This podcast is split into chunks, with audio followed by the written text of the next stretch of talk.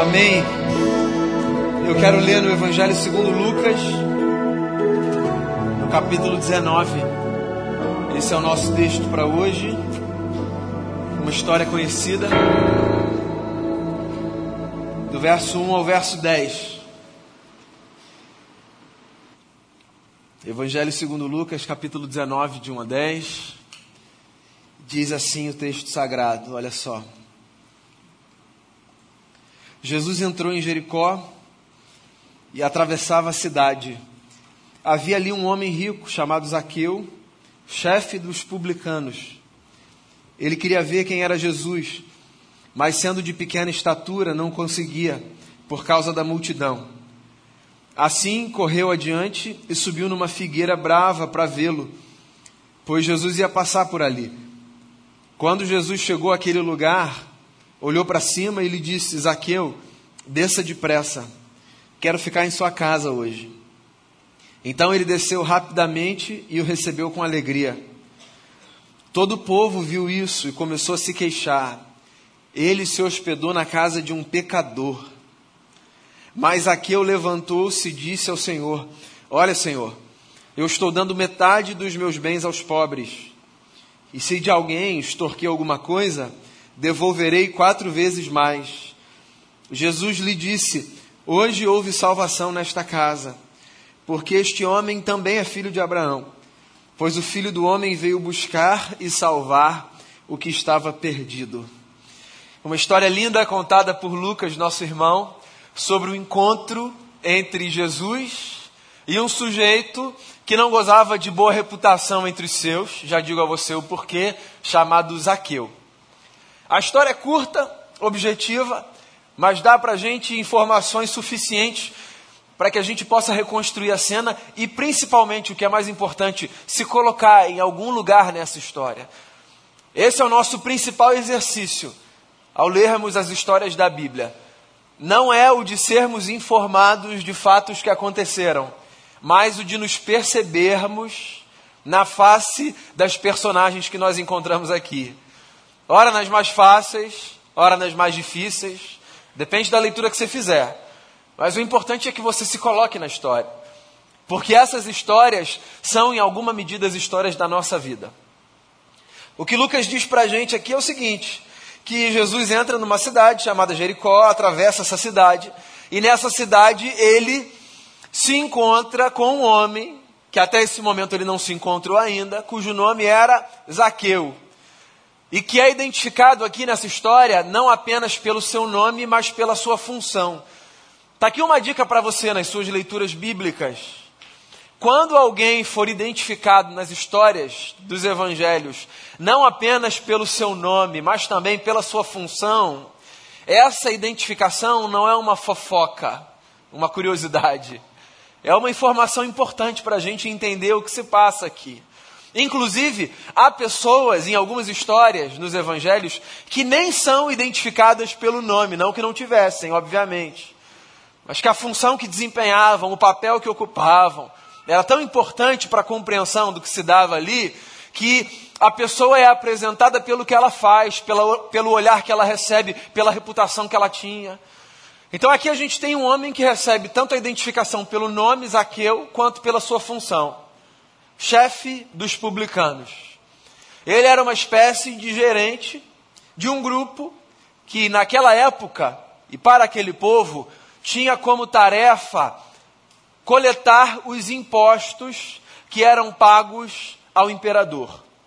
Então, aquela província, que era a província da Judéia, vizinha da Galiléia e da Samaria, aquele pedaço do império, como todos os pedaços do império, era um pedaço no qual tributos eram recolhidos para que fossem pagos ao imperador.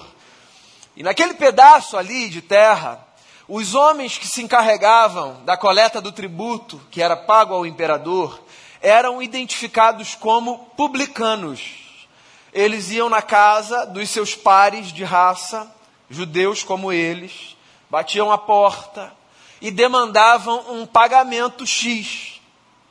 Que, diga-se de passagem, na maior parte das vezes, não era um pagamento justo, era um pagamento abusivo, era uma cobrança exorbitante. que contemplava o tributo pago ao César, geralmente, e o caixa dois que ficava no bolso do camarada. De modo que, aos olhos do povo, todo publicano era visto como um traidor da sua própria gente. Então, os publicanos não gozavam de boa reputação. Quando as pessoas viam um publicano na rua, elas pensavam: já vem aquele cara que vai tirar o nosso dinheiro suado, que vai extorquir a nossa família. Lá vem aquele cara que está impedindo a gente de comprar a comida que a gente precisa, porque todo o dinheiro vai para ele. O publicano tinha essa reputação, essa pecha. E o Zaqueu não era apenas um publicano, ele era chefe dos publicanos. Então você imagina a forma como Zaqueu era recebido e visto pelas pessoas de Jericó. Pois então, esse é o homem que, quando ouve a notícia de que Jesus está em Jericó e vai passar por algumas ruas daquela vila, daquela cidade, esse é o homem que tenta encontrar no meio da multidão um espaço para testemunhar a passagem de Jesus. Você pode imaginar por aí que Jesus já era a essa altura uma figura pública que despertava interesse, curiosidade, não apenas de admiradores, mas de gente também que por causa do ódio e da revolta ia para a rua para ver quem é esse camarada que está passando aí. É engraçado, né? O ódio movimenta a gente tanto quanto o amor. Então tem gente que vai para a rua pelo amor, tem gente que vai pelo ódio. E tinha de tudo ali. Gente que queria ver Jesus porque tinha devotado o coração a ele. E gente que queria ver Jesus porque queria o tempo todo encontrar em Jesus alguma falta, alguma falha, algum motivo pelo qual pudesse acusá-lo, incriminá-lo. A gente encontra isso nos evangelhos, em diversas páginas. Isaqueu está tentando encontrar no meio de uma multidão um espaço para que os seus olhos vejam Jesus. Só que o texto diz para a gente uma coisa interessante: que por causa da sua altura, ele era um homem de baixa estatura, ele não conseguiu encontrar entre a multidão um espaço onde ele pudesse ficar para ser testemunho ocular da passagem de Jesus. Eu tenho aqui uma tese, que você pode colocar no livro das minhas heresias, não tem problema. Eu fico imaginando, pela reputação do Zaqueu, que não havia espaço para ele por duas razões. Primeiro, porque ele não conseguia ver no meio da multidão pela sua estatura, isso aqui está posto no texto, não dá para discutir. Mas também, porque Zaqueu gozava de uma reputação tal, que eu imagino ninguém tinha a menor boa intenção de fazer surgir um espaço para aquele camarada ficar ali. Porque quando a gente quer, a gente cria um espaço para as pessoas. Não é? Não, entra aqui, sempre cabe mais um. A gente se aperta, a gente dá um jeito. Mas quando a gente também quer não criar, a gente não cria. Ih, não dá. Estou guardando esse aqui para o meu amigo, Zaqueu. Ah, foi ali pegar uma água, esqueceu. Na vida é assim: a gente cria espaços ou cria obstáculos de acordo com a nossa conveniência. Não apenas espaços físicos, veja só, espaços na nossa agenda, espaços no nosso coração. A gente abre o nosso coração para quem a gente quer, a gente não abre o nosso coração se a gente não quiser. A gente encontra uma brecha na nossa agenda se a gente quiser, mas a gente preenche a nossa agenda inteira também se a gente não quiser, porque os espaços que há, eles são criados pela gente, em alguma medida. O Zaqueu está ali, tentando achar um espaço, mas não há espaço para ele. E aí ele tem uma sacada. Ele vê uma árvore e ele diz assim: Eu vou subir nessa árvore, porque se não há espaço para mim aqui, qualquer que seja o motivo, então eu vou para ali, porque dali eu vou conseguir ver Jesus. E ele está ali como um espectador de Jesus. Ao que o texto diz, isso é tudo que ele quer: ver Jesus passar. Ele quer testemunhar. E dito e feito, ele sobe na árvore e ele vê Jesus passar, provavelmente cercado por discípulos, sendo parado pelas pessoas. Alguém dizendo, Jesus, por favor, só um minutinho aqui. Aí o outro segura Jesus, empurra para cá, empurra para lá. Os discípulos fazem um cordão de isolamento. Isso aqui é tudo minha cabeça, tá? Mas devia ser assim. Você acha que era uma filhinha tranquila? Não. Devia ser um empurra, empurra, um vem para cá, um deixa eu tocar, deixa eu tocar só na orla da veste. Mistura as histórias aí. Até que Jesus para. E não é que ele para na frente do Zaqueu. Ele para diante da árvore. A árvore onde Zaqueu estava. E ele se dirige ao Zaqueu, chamando Zaqueu pelo nome. O que é muito curioso. Porque não há nenhuma indicação, por exemplo, em nenhum texto aqui, de que Zaqueu era conhecido de Jesus, amigo de Jesus. De que Jesus já tinha passado por ali, conversado com esse homem. De que soubesse quem era sua família. Então eu vou presumir aqui que o fato de Jesus chamar Zaqueu pelo nome, nesse episódio, tem a ver com uma verdade que acalenta o meu coração. Jesus é a expressão de um Deus que nos chama pelo nome e que sabe quem a gente é. Hoje de manhã eu falei sobre isso, né? Sobre a tragédia de nós fulanizarmos as pessoas. Jesus é a expressão de um Deus que sabe quem eu sou e que sabe quem você é e que conhece o nosso nome e que conhece as entranhas da nossa existência. Eu acho engraçado, às vezes eu dou alguns exemplos aqui de conversas que eu tenho com pessoas que se aproximam da fé, mas que não estão ambientadas, sabe, nesse nosso contexto. Algumas vezes, de verdade, pode acreditar, eu já fui abordado por gente que disse assim para mim: Você é pastor, não é? Faz uma oração por mim. Claro, faço. O meu nome é esse. Precisa do CPF. Juro para você. Você quer anotar? Eu sou o fulano, sobrenome. Precisa anotar o CPF? Uma forma assim de facilitar a identificação de Deus, sabe? Tipo, tem um cadastro lá, tipo, puxar aqui pelo CPF que é mais fácil. Sabe o que é isso? É a angústia de não se sentir percebido, contemplado, de ser perdido, sabe? No meio da multidão. Ó, oh, Senhor, eu sou Daniel Leite Guanais de Miranda. Guanais é com E, não é com I, senão o senhor não vai me achar. Sabe esse negócio? Aí Jesus para ali e fala: Zaqueu. Ele sabe quem a gente é. Inclusive tem uma música que fala exatamente isso. Tu sabes quem eu sou. Ele sabe quem a gente é, ele sabe quem você é. Ele chama a gente pelo nosso nome. Não existem fulanos para Jesus. Existe a Cléo, a Luzia, o Enilton, o Fabrício, o Paulo, existe, existe você, existe o eu, cada um com a sua identidade, que não é o RG, a identidade existencial. Zaqueu, desce daí, cara. Porque hoje eu vou dormir na sua casa. É bonito, mas ninguém nunca parou para pensar que de repente o Zaqueu não queria receber hóspede, né? Já parou para pensar nesse lado da história? Estava naquele dia que você não quer receber ninguém. Mas com Jesus, quem vai recusar? Um, um, um, um alto convite né, de Jesus. Ele diz: Aqueu, desce, que hoje eu vou para sua casa, cara. Hoje eu vou ficar lá com você. Eu quero, eu quero inclusive dormir na sua casa. Eu não quero só ir para jantar na sua casa. Eu estou me convidando para dormir na sua casa, cara. Invasivo, Jesus é invasivo, né? Nunca pensou nisso, né? Calma, gente, é uma brincadeira. Que vai sair um aqui falando, pastor chamou Jesus de. Esse pastor Daniel está muito estranho. Fala algumas coisas sobre Jesus. Calma, brincadeira, pessoal. Relaxa.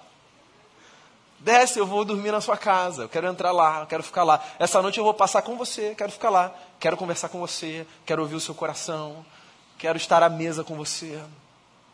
Aí Zaqueu, obviamente, desce, porque ele foi ali para ver Jesus. E o Jesus a quem ele foi ali para ver parou, chamou pelo nome e disse: Eu vou para sua casa, eu quero ir com você. Claro que ele vai. Eu estou aqui fantasiando, mas se ele não fosse, que as pessoas iam falar, Zaqueu? Mas sabe o que é engraçado nessa história? É que essa cena, por um momento, ela ganha um ar muito tenebroso. Por um momento. Depois volta à beleza. Que momento é esse? O momento em que as pessoas que estão ali, como espectadoras dessa conversa, resolvem julgar Jesus, porque Jesus está indo para a casa de um pecador. E dois mil anos se passam e a história continua a mesma. A gente acha, na nossa leitura equivocada, isso é o menor fundamento, de que existem casas nas quais Jesus pode entrar e outras nas quais ele jamais deveria passar perto da porta, se ele zelasse pela sua reputação e pela sua imagem. É uma loucura, né? Os camaradas estão olhando para Jesus e estão dizendo assim: se o senhor soubesse quem ele era, o senhor não ia para essa casa. Como o senhor vai passar a noite na casa de um pecador? Tem uma série de problemas aí. Uma série de problemas. Quer que eu lixe alguns? Então vamos lá. Um deles. A ideia falaciosa e problemática de que pecador é sempre o outro. Que loucura, cara. Você está falando de quem? Então, assim, Ah, Jesus vai para a casa desse pecador. E você é quem, bonitão? Qual é o seu lugar? Sabe, que te dá o direito de olhar para um terceiro e dizer: Isso aí é um pecador. Ou não somos todos? Ou não aprendemos com o apóstolo Paulo que nessa régua que faz com que nós, sabe, tenhamos condição de nos medirmos uns aos outros, a premissa fundamental para que a gente avance é: dos pecadores, nós somos os maiores. Porque essa é a régua que Paulo estabelece numa de suas cartas. Não é uma falsa modéstia, é uma forma de construir vida. Porque se eu achar que o outro é sempre mais pecador do que, o, do que eu, eu sempre vou me sentir no direito de passar por cima do outro, de diminuir o outro, de julgar o outro a partir de um outro lugar. Agora, se eu me vejo como maior dos pecadores, ou seja, se eu me lembro que antes de olhar para os problemas dos outros, eu preciso contemplar os meus próprios, porque eu também os tenho, aí a gente avança com mais facilidade. Então os camaradas estão aqui, cometendo uma falácia antropológica, não conseguem se compreender. Vão para a casa de um pecador. Somos todos, amigos e amigas. Tiremos as máscaras, relaxemos um pouquinho, contemplemos a nossa alma no espelho, desnuda, e assumamos esse fato. Todos temos problemas, todos falhamos. A mesa não está posta sem motivo. A mesa está posta como uma lembrança de que todos somos pecadores. Então, tá aí, esse é um dos motivos loucos que faz com que eu olhe para esse esse pequeno capítulo aqui na história como uma espécie de inserção tenebrosa, sabe? Os camaradas se angustiam porque Jesus está ali indo para a casa de um pecador. Você quer mais um motivo que faz com que eu olhe para esse pedaço do texto e o julgue como um pedaço tenebroso? Assim, que autorização é essa que nos deram para a gente decidir onde os outros vão ou vão deixar de ir? Quem nos deu essa autorização? De decidirmos de quem as pessoas serão próximas e de quem elas não serão. Esse negócio está meio que na moda. Confessar um negócio para vocês? Eu tenho experimentado isso. Através de falas, de questionamentos, de provocações que eu quero chamar aqui de provocações violentas. De pessoas que se sentem num direito de olhar e dizer assim: como que você pode ser amigo de reticências? É porque meus pais me educaram. Que a vontade é de responder dizendo: querido, quem te deu liberdade para dizer de quem eu vou ser amigo ou não vou ser? Porque não é meio assim? Como é que a gente vai dizer de quem as pessoas vão se aproximar? A gente não conhece a história das pessoas. A gente não conhece o quilo de sal que as pessoas comeram juntas. E a gente não está nesse lugar de ficar na porta para dizer vai, não vai, fica, não fica, se aproxima, se afasta. Esse lugar é perigosíssimo, perigosíssimo. Inclusive, Jesus, certa vez, olhou para alguns camaradas que se colocaram nesse lugar, dizendo: Vocês acham que são porteiros do céu? Pois saibam de uma coisa: vocês pararam na porta e não deixam ninguém nem entrar nem sair. O lugar é errado, a função não é essa, o papel não é de vocês. Então estão os camaradas aqui olhando para Jesus, dizendo: Você vai para a casa do Zaqueu? É. Como se eles tivessem recebido autorização dos céus para dizer de quem um homem chamado Jesus deveria ou não se aproximar. Ninguém, pessoal, tem autorização para dizer de quem os outros vão se aproximar ou de quem os outros vão se distanciar. As nossas histórias são as nossas histórias. E elas carregam informações que outros não conhecem.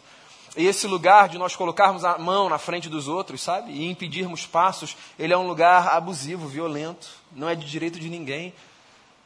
Bem, para a gente isso já é um problema, que dirá para Jesus? Deixa Jesus entrar. Não é possível que você nunca ouviu entrar na minha casa, entrar na minha vida. Pô, deixa Jesus entrar na casa das pessoas. Deixa Jesus entrar. Mexer com a estrutura, não é isso? Deixa ele ir. Porque sabe o que acontece? Jesus vai, vai para a casa do Zaqueu, passa a noite lá, e eu queria só poder ouvir as conversas daquela noite. Que devem ter sido, assim, com uma tal beleza, intensidade, paixão e potência, que é daquelas noites que a gente nem vê a hora passar, sabe? Você está conversando com gente que tinha cara, e quando você vê, raiou o sol. O que o texto diz para a gente é que alguma coisa acontece naquela noite. Porque quando Zaqueu passa por essa experiência com Jesus, ele diz uma coisa muito curiosa. Ele diz assim, ó: Olha, Senhor, eu estou dando a metade dos meus bens aos pobres. E se de alguém eu extorquir alguma coisa, eu quero dizer que eu vou devolver quatro vezes mais. E esse negócio é tão forte que Jesus reage a essa fala de Zaqueu, dizendo assim: Ah, hoje teve salvação nessa casa. E não é porque teve salvação naquela casa porque o Zaqueu agora se dispôs a doar, ou seja, a salvação é medida por essa capacidade de nós sermos generosos e liberais, sabe, naquilo que nós damos com os nossos recursos. Não tem a ver com isso. A salvação não é medida por isso. Quanto mais eu der, mais demonstração eu tenho de que salvo eu fui e salvo eu sou. É porque esse era o problema do Zaqueu, né? Lembra do começo da história? Ele era o cara que pegava o dinheiro de todo mundo. Ele era o chefe dessa espécie de quadrilha. Pelo menos assim era vista por muitos. O, coração do Zaqueu estava nesse lugar, cara.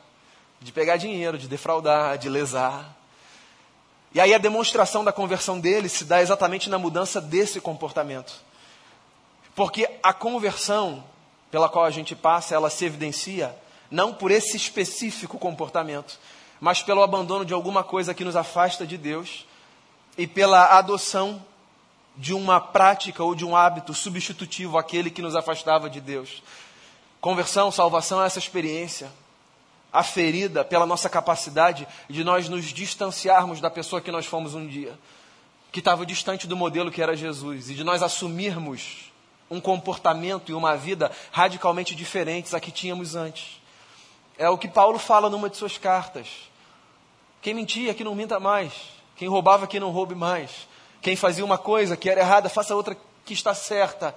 Porque salvação não é essa experiência mística e espiritual de eu levantar o braço e dizer eu aceito Jesus. Salvação é essa experiência de ter a vida transformada a partir da consciência de que nós somos pecadores e de que o encontro com o Cristo que entra na nossa casa, essa aqui, é capaz de fazer com que os nossos hábitos sejam outros, a nossa perspectiva de vida seja outra e o nosso comportamento seja, às vezes, radicalmente diferente, diametralmente oposto do comportamento que um dia nós tivemos e que nos caracterizava como gente que estava distante dos caminhos do Senhor.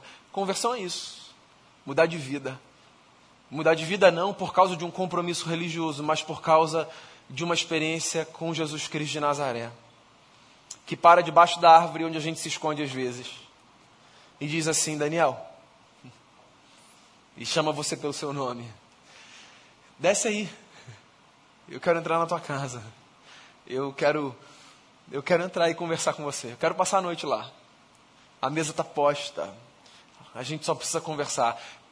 Quando essa experiência acontece com Jesus, que não está aqui mais em matéria, mas que nos deixou o seu espírito, quando ele vem para dentro dessa casa que é o nosso corpo, sabe, a nossa mente, as nossas emoções, quando Ele nos preenche. E quando a gente entende que quem a gente foi, a gente não precisa mais ser, porque Ele faz novas todas as coisas, um negócio acontece na nossa vida. Nós somos salvos. Salvos. Salvos da tragédia de uma vida vazia, sem sentido. Salvos da infelicidade de uma caminhada horrível, problemática, vergonhosa aos olhos do Senhor. Salvos.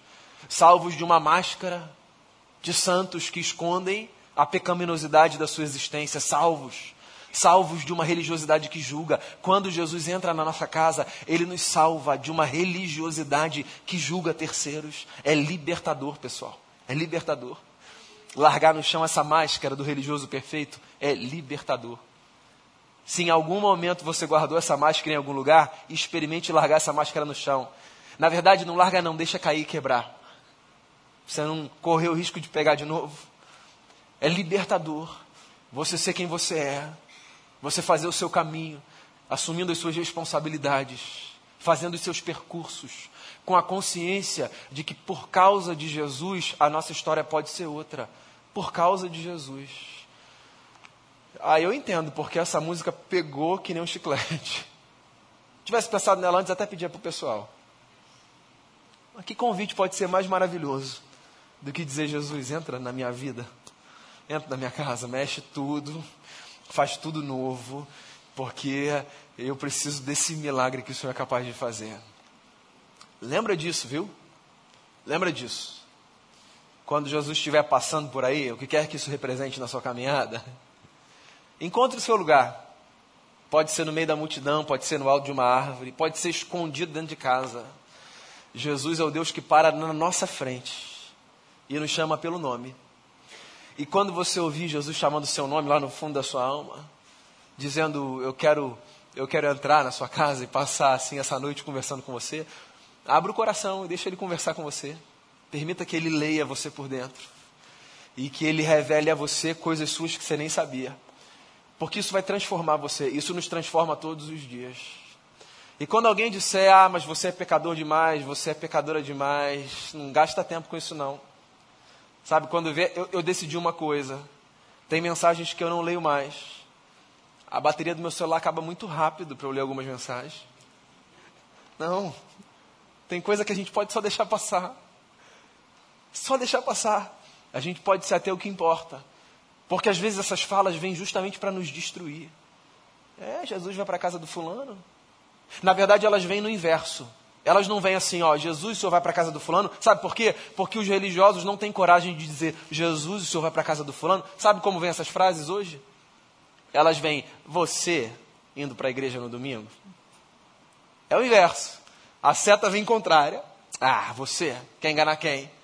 Aí essa fala é suficiente para fazer a chama se apagar, a vontade ir embora. Então, quando essa fala atravessada que quer distanciar Jesus de pecadores vier ao seu coração, manda ela embora com a mesma força que ela veio.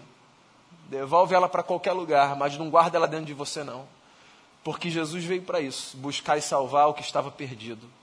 Eu, você, todo mundo e quem quer que seja. Então que ele entre na nossa casa, que ele entre na nossa vida. A mesa está posta, foi ele quem serviu, o seu próprio corpo o seu próprio corpo ferido no madeiro, o seu próprio sangue derramado por mim e por você. E foi ele quem disse: Quem não comer da minha carne e quem não beber do meu sangue não tem parte comigo. Então, desfrute da mesa que Jesus pôs para mim e para você, como um presente, uma dádiva dos céus, como um anúncio de que Deus tem o maior prazer de passar a noite, o dia e a vida na casa de pecadores como a gente e que a gente faça festa e que quem quiser falar, fale o que quiser. A gente está aqui para dizer, Jesus, pode vir, a nossa vida é casa do Senhor. Vamos fazer uma oração e preparar o coração para a ceia. Queria chamar meus amigos, pastores, presbíteros, minhas irmãs, amigas e queridas que hoje ajudarão também. Laís está aqui, Crícia está por aqui também. Queria que a gente orasse antes da gente participar da mesa do Senhor. Queria que você colocasse seu coração. Não sei como ensinaram para você o funcionamento da mesa da ceia. Não sei se disseram para você assim, ó, se tiver em pecado não come não. Queria ensinar uma outra coisa para você, se me permitir. Como assim? A Bíblia não diz para a gente, examine-se, pois o homem a si mesmo, e aí veja se pode ou não pode comer do pão e beber do cálice. O que Paulo diz é: examine o seu coração e então coma do pão e beba do cálice. Porque se você em algum momento achar que você precisa estar pronto para comer do pão e beber do cálice, a gente vai devolver essas bandejas intactas lá para trás para a cozinha. A mesa é a mesa dos pecadores e das pecadoras, amados e amadas por Jesus Cristo de Nazaré. Então, examine o seu coração, e coma do pão, e beba do cálice, porque Ele está aqui para nos lembrar, Ele está aqui entre nós para nos lembrar que a mesa foi posta justamente porque a gente é quem a gente é. Então, faça a sua oração, depois você vai receber o pão, o cálice, e aí eu vou pedir que você aguarde para que todos recebamos e debaixo das instruções, então, participemos juntos da ceia do Senhor. Mas vamos preparar o nosso coração. Jesus, entre nessa casa que é a nossa vida e faça morada em nós. A gente cantou ainda há pouco, nós só temos a Ti. Na verdade, nós temos muitas coisas nessa vida e por elas, por todas elas, nós te agradecemos. Mas se a gente colocar tudo na balança, a gente pode dizer: a gente só tem a Ti. porque o Senhor é o nosso bem mais precioso, o Senhor é o que importa sobre todas as coisas. Então a gente quer se aproximar de Ti nesse momento, ao nos aproximarmos da mesa, nós queremos nos aproximar de Ti com o coração contrito, grato, reverente, constrangido, mas cheio da alegria que vem de quem entende que, mesmo a gente sendo quem a gente é, o Senhor resolveu fazer de nós casa. Então nós separamos do uso comum o pão, o cálice, nós consagramos esses elementos a Ti e nós pedimos que o Senhor ministre ao nosso coração em tudo que a gente fizer aqui. Em nome de Jesus, amém.